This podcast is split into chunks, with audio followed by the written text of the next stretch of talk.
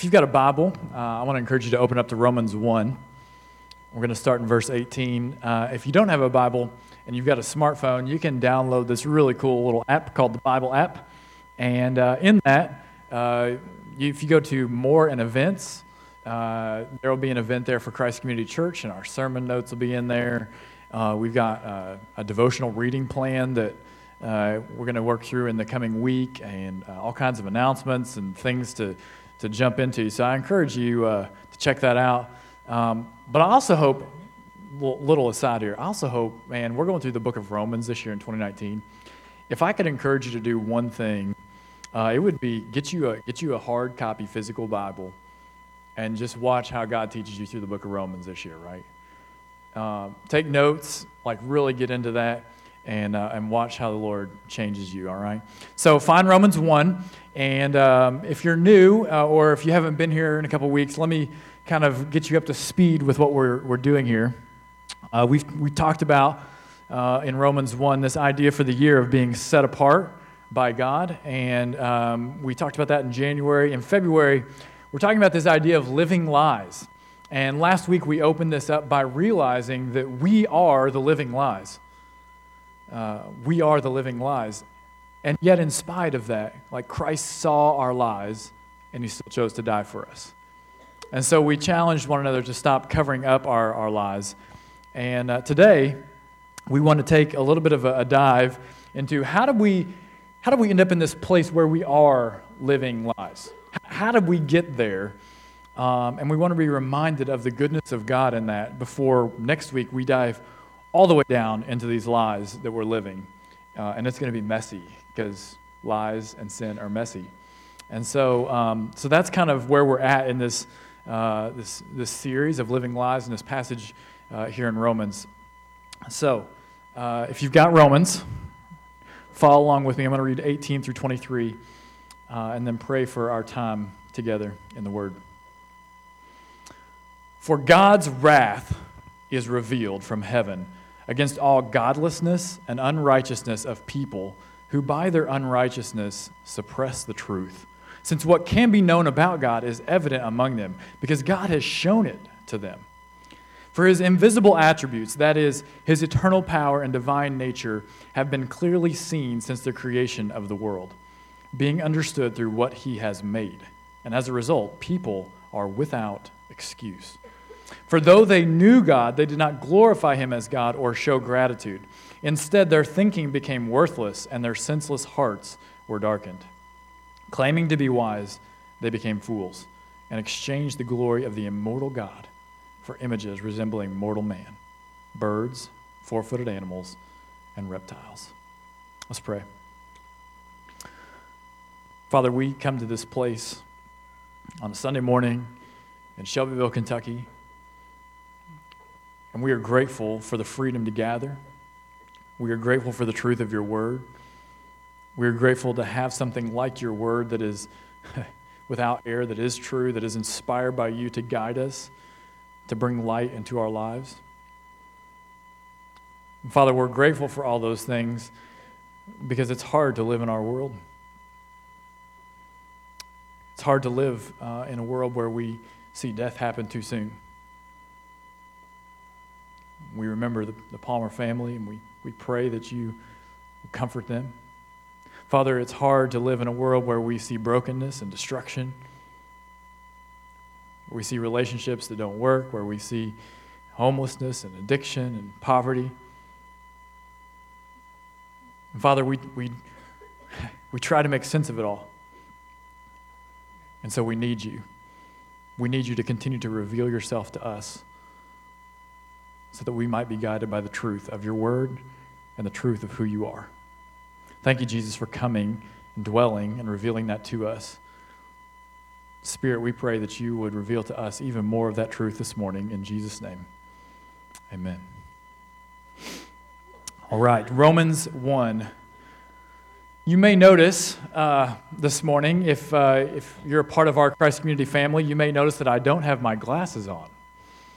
And this is the first time since college that I am not wearing glasses, but I am wearing contacts.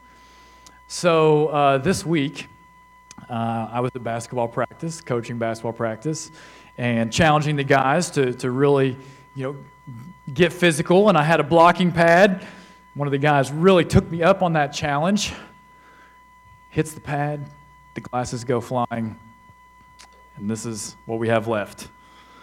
My poor glasses, broken. And here's this uh, beautiful plastic lens that was flying across the gym floor. And uh, of course, you know, the guys were very apologetic, and I'm like, it's okay, it's okay, I'm tough, it's good. And I was good in the moment. It wasn't a big deal. They're just glasses, right? But over the next couple hours, I realized that I didn't just lose my glasses, I lost my ability to see. One of those is much greater than the other, right? Uh, and so uh, it was a fun afternoon of uh, coaching, driving. Were on the roads, at, you know, one afternoon here in Shelbyville, God has given you grace already. You didn't know.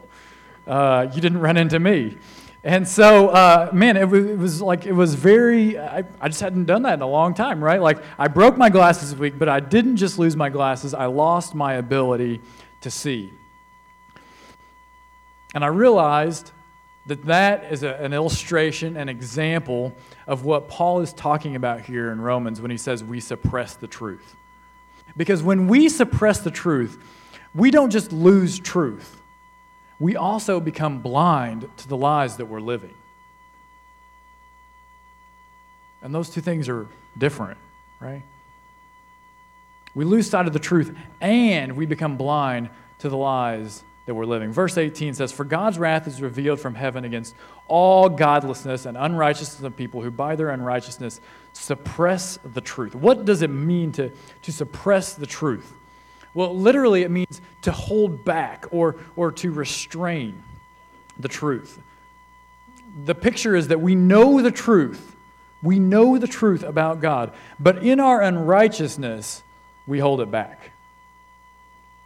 We know what's right, but we hold it back. When I was young, I, uh, I grew up on a farm. We had a black lab uh, named Zeke.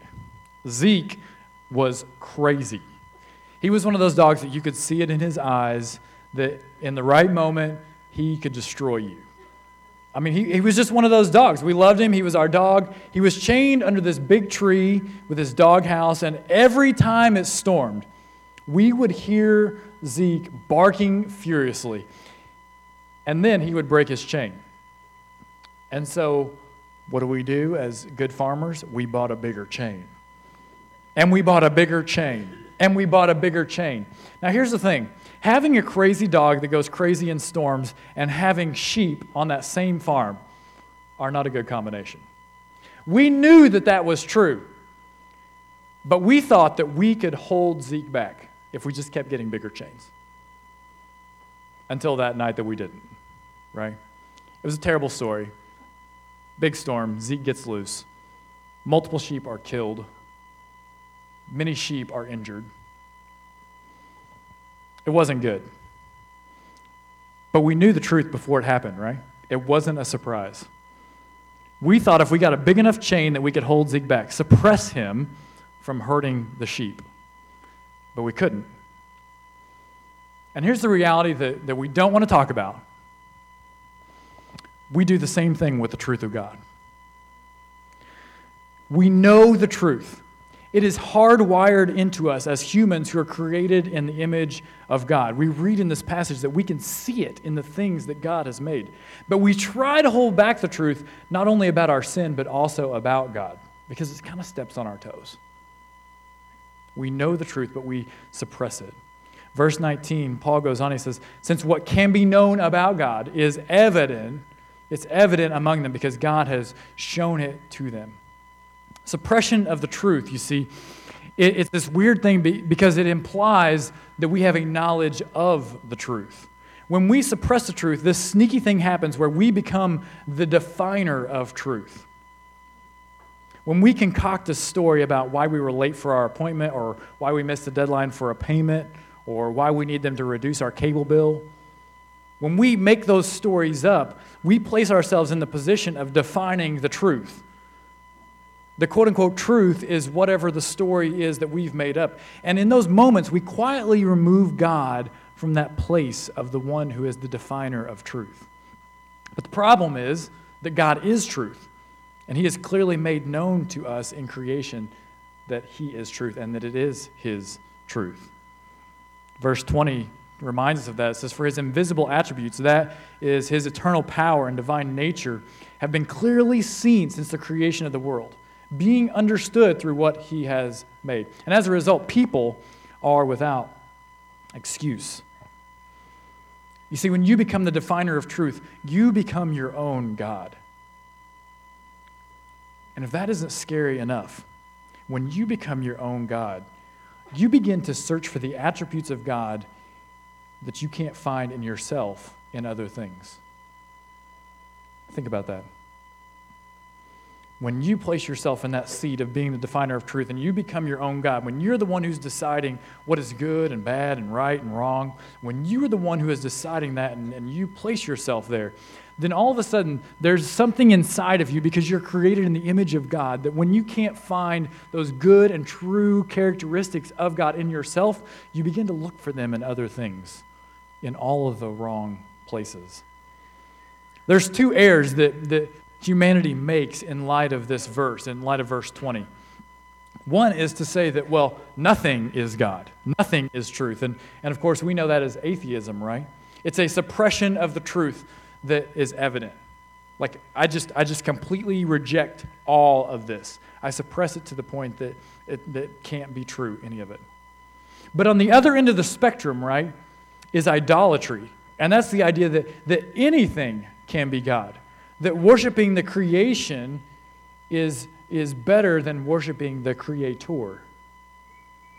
Many of us end up on this teeter totter between those two, as opposed to just believing in the one true God.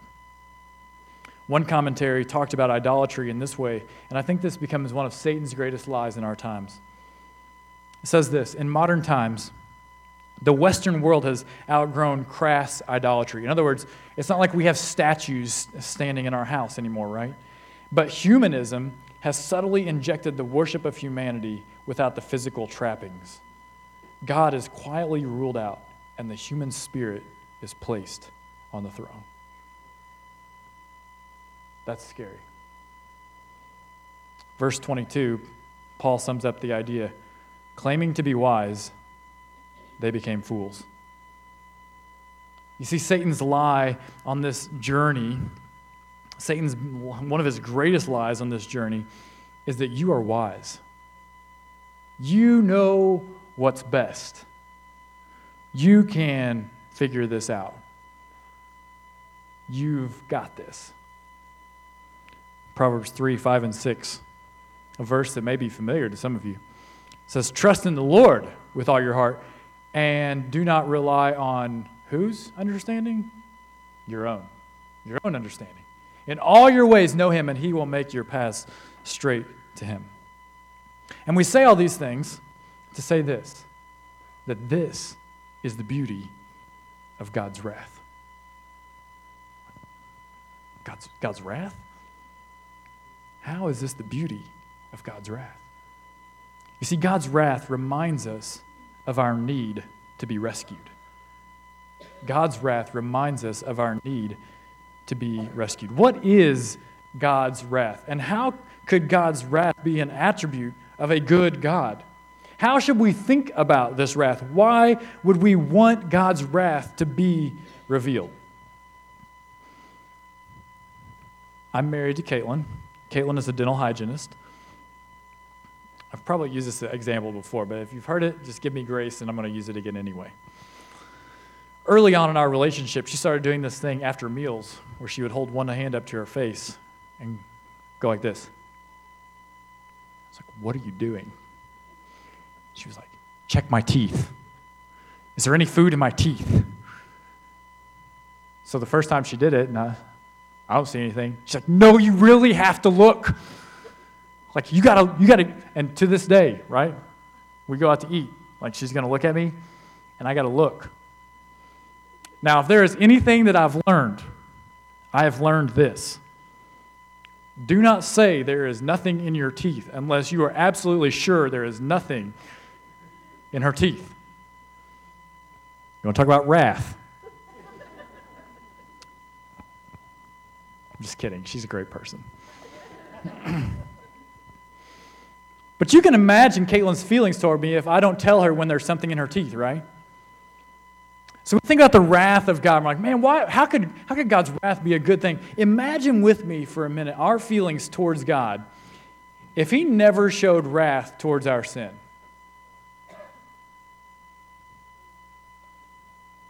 Imagine if no one ever told you that your sin problem had a really big consequence the eternal darkness of separation from God. What if God never let us know that the sin that creeps into our lives was, was leading us to that dark and devastating eternity with Satan? I might be a little bit upset. we would say that that doesn't seem fair or just or logical. So, God's wrath, it reminds us of our need to be rescued. It lets us know that there's something in our teeth. But notice in the text how God's wrath is described. God's wrath is revealed from heaven against all what? Godlessness and unrighteousness you see, God's wrath isn't towards people, it's directed towards godlessness and, and people's unrighteousness, their, their sins. Wrath is, is God's passion against godlessness. When God begins to be cut out of a situation, he passionately tries to remind people that, that he is God and he is there. Wrath is, is passion against injustice. We wouldn't be content with a God who ignored injustice. We wrongly assume so often that the evil we see in our world is God's wrath. Wrath, though, is God's righteous response to that evil, to the godlessness and the unrighteousness. You see, we have such a small view of God's wrath. We forget that He is eternal, that, that He knows the whole story. The wrath we experience in this life is, is child's play compared to the wrath of the next life. And what we find in Scripture is that He is graciously holding back His full wrath until the day of judgment. Romans 2 5 reminds us of that. It says this Because of your hardened and unrepentant heart, you are storing up wrath for yourself. It's being stored up because he's holding it back, right? For yourself in the day of wrath when God's righteous judgment is revealed. As I was thinking about uh, some of these passages and, and how we end up in this place of darkness, was researching on this great thing called the internet. And I came across the idea of the aphotic zone. Got a picture of the ocean here. The aphotic zone is a thousand meters below the surface of the ocean. It's a little over 3,200 feet. All right? In the aphotic zone, it is complete darkness. Complete darkness at the midwater zone, which is like 200 meters. I think it's, I, don't remember the exact conversion, 600 some feet, a little over two football fields. That's when light begins to be really sparse. Like, in other words, you're, you're probably not seeing much. Best I can tell, the furthest we've ever dove is about a 1,000 feet. Human. Like, the pressure just becomes pretty great after that. Uh, you can see down there all the way at the bottom, they've sent like little robots down almost 11,000 meters. I don't know what that is in feet, but it's a really long way. It's really dark, right? A really, really dark place. The light never changes. The light is always there at the surface. And so often, as we begin to see this, as we begin to suppress the truth, right? One lie that builds on another lie, that builds on another lie, that builds on another lie. We descend into this darkness, much like something falling into the ocean. And at some point, it's so dark that we, we can't see the light. It's not that the light isn't there, but we can't see the light because we've descended into the lies that we're living. Imagine sinking to the aphotic zone of life.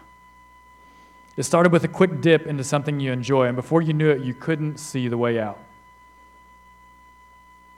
A sin that had just a little bit, just a little bit of your life ended up taking control, and before long, you felt like you needed it more than you needed God. Because you see, our sin has us destined for a dark and eternal wrath. The wrath of God we experience in our lives reminds us of our need to be rescued. So, if you can, I want you to imagine with me for just a moment being in that aphotic zone. And all the lights just come on. All the lights just come on. All the sea creatures you would now see. Some of you picked it up pretty quickly, like, that's a scary thing. I do not want to think about what kind of sea creatures I see in the aphotic zone. Maybe it's God's grace that it's really dark in the aphotic zone. I don't know. But imagine all the lights coming on and the fear you would have and all the things that you're seeing, and knowing that you have absolutely zero way to rescue yourself. You see, that's God's wrath. It turns the lights on. It reminds us that there's a consequence, that, that when we are in darkness, there is only one way out, and it is the light of Christ. You would know in an instant that you had gotten yourself into something that you couldn't get yourself out of. 1 Thessalonians, 1 Thessalonians chapter 1, verses 9 and 10 speaks about how Christ becomes our rescuer. It says, For they themselves report what kind of reception we had from you, how you turned to God from idols to serve the living and true God, and to wait for his Son from heaven, whom he raised from the dead, Jesus, who rescues us from the coming wrath. You see, when the wrath of God reminds us of our need to be rescued, and we realize that Christ rescues us, it is a great joy. We don't have to figure out how to get out of the aphotic zone because he takes us out, and we get to join him outside the gates. But what should we do? How do we stop living with the lies that, we, that have gotten us to this place? How does that happen? Verse 21 shows us the trade that we must make. Verse 21, Paul writes, For though they knew God, right, because we can all know him, for though they knew God, they did not glorify him as God or show gratitude. Instead, their thinking became worthless and their senseless hearts were darkened. You see, what they didn't do is what we must do in our hope of not living as victim to our lies. We must give glory to God and show our gratitude. Give thanks to God every chance you get. Give thanks to God every chance you get. So, how do we do that? How do we glory in God's truth? You know, maybe we say, oh, well, I'm, I'm grateful. I, I'm, I'm, I'm grateful. But how often do we speak that out loud? When we pray at meals, do we express our gratitude? Do we ask our family members at the end of the day, what can we be grateful to God for? Not just what are we grateful for, what can we be grateful to God for? Leaders, ask our followers, ask our teams, ask the people at our workplace, what can we be grateful to God for today? When we face difficulty, ask, what can we be grateful to God for? When we get caught in our lies, what can we be grateful to God for? You see, when you and I cultivate gratitude in light of God's wrath that reminds us of our need to be rescued, only then do we begin to realize that we don't even deserve the first ounce of grace that God gives to us. It's only when the wrath reminds us of how deep and dark we are stuck into our sin that we understand that everything we have is undeserved.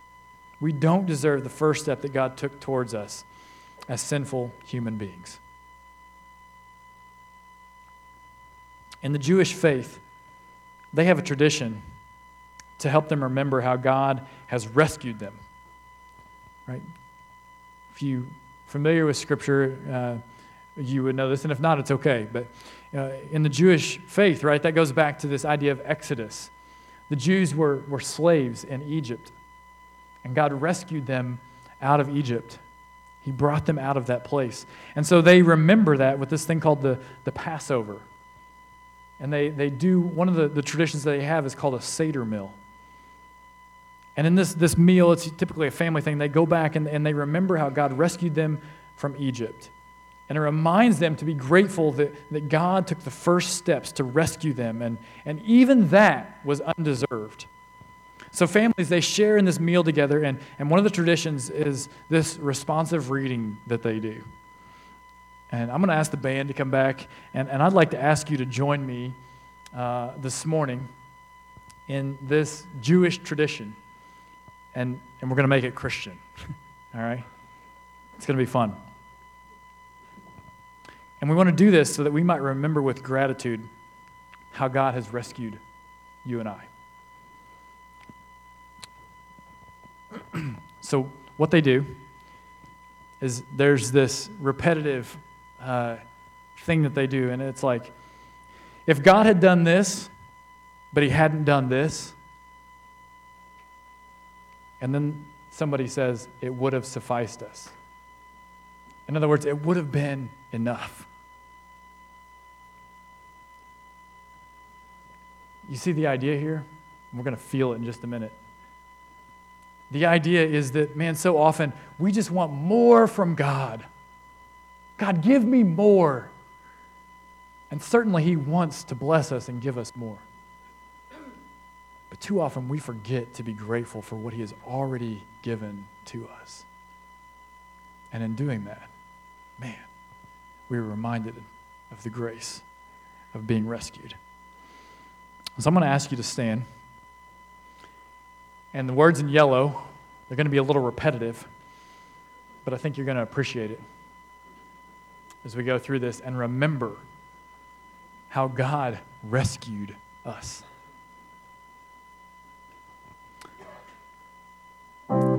Had he brought us out of Egypt, but not executed judgments against the Egyptians, it would have sufficed us. Had he executed judgments against them, but not upon their gods, it would have sufficed us. Had he executed judgments against their gods, but not slain their firstborn, it would have sufficed us. Had he slain their firstborn, but not given us their wealth, it would have sufficed us. Had he given us their wealth, but not split the sea for us, it would have sufficed us. Had he split the sea for us, but not led us through on dry land, it would have sufficed us. Had he led us through on dry land, but not drowned our oppressors in it, it would have sufficed us. Had he not drowned our oppressors in it, but, but not provided for our needs in the desert for 40 years, it would have sufficed us. Had he provided for our needs in the desert for 40 years, but not fed us manna, it would have sufficed us. Had he fed us manna but not given us the Sabbath, it would have sufficed us. Had he given us the Sabbath but not brought us close to Mount Sinai, it would have sufficed us. Had he brought us close to Mount Sinai but not given us the law, it would have sufficed us. Had he given us the law but not brought us into the land of Israel, it would have sufficed us. Had he brought us into the land of Israel but not built the temple for us, it would have sufficed us.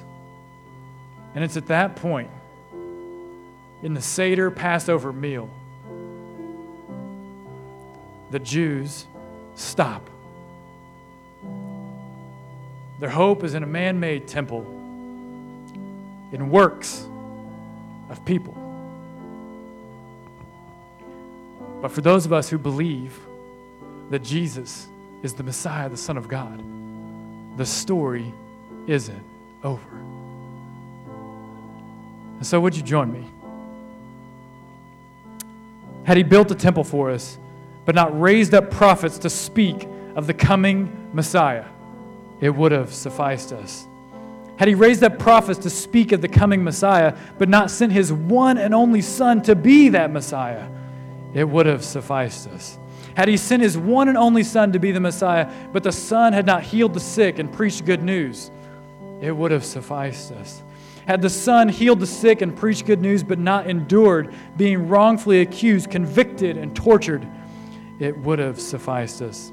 And had he endured being wrongfully accused, convicted, and tortured, but not been nailed to the cross, it would have sufficed us. Had he been nailed to the cross, but not submitted to death, it would have sufficed us. And had he submitted to death but not rose again to new life three days later, it would have sufficed us. Had he risen again to new life three days later but not been seen by numerous witnesses, it would have sufficed us. Had he been seen by numerous witnesses but not returned to prepare a place for us in heaven, it would have sufficed us. And had he returned to prepare a place for us in heaven but not gifted us with the Holy Spirit, it would have sufficed us. And had he gifted us with the Holy Spirit, but not promised to return and take those who believe to eternal glory with him, it would have sufficed us. You see, we don't deserve any of it, but he has given to us all of these things and so much more. All of these things. He is more than sufficient. He is more than sufficient. He is sufficient to rescue us from our sin that deserves the wrath of God. Would you pray with me?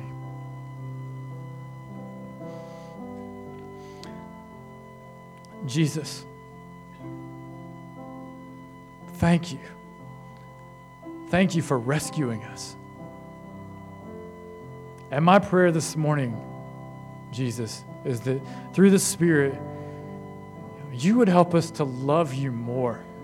That we would fall deeply in love with you because everything that you've done for us is so undeserved. Because, Father, we know that out of that love, you will walk with us. You will rescue us from the darkness that we live in today and bring us back to the light. But it starts with love and a relationship with you.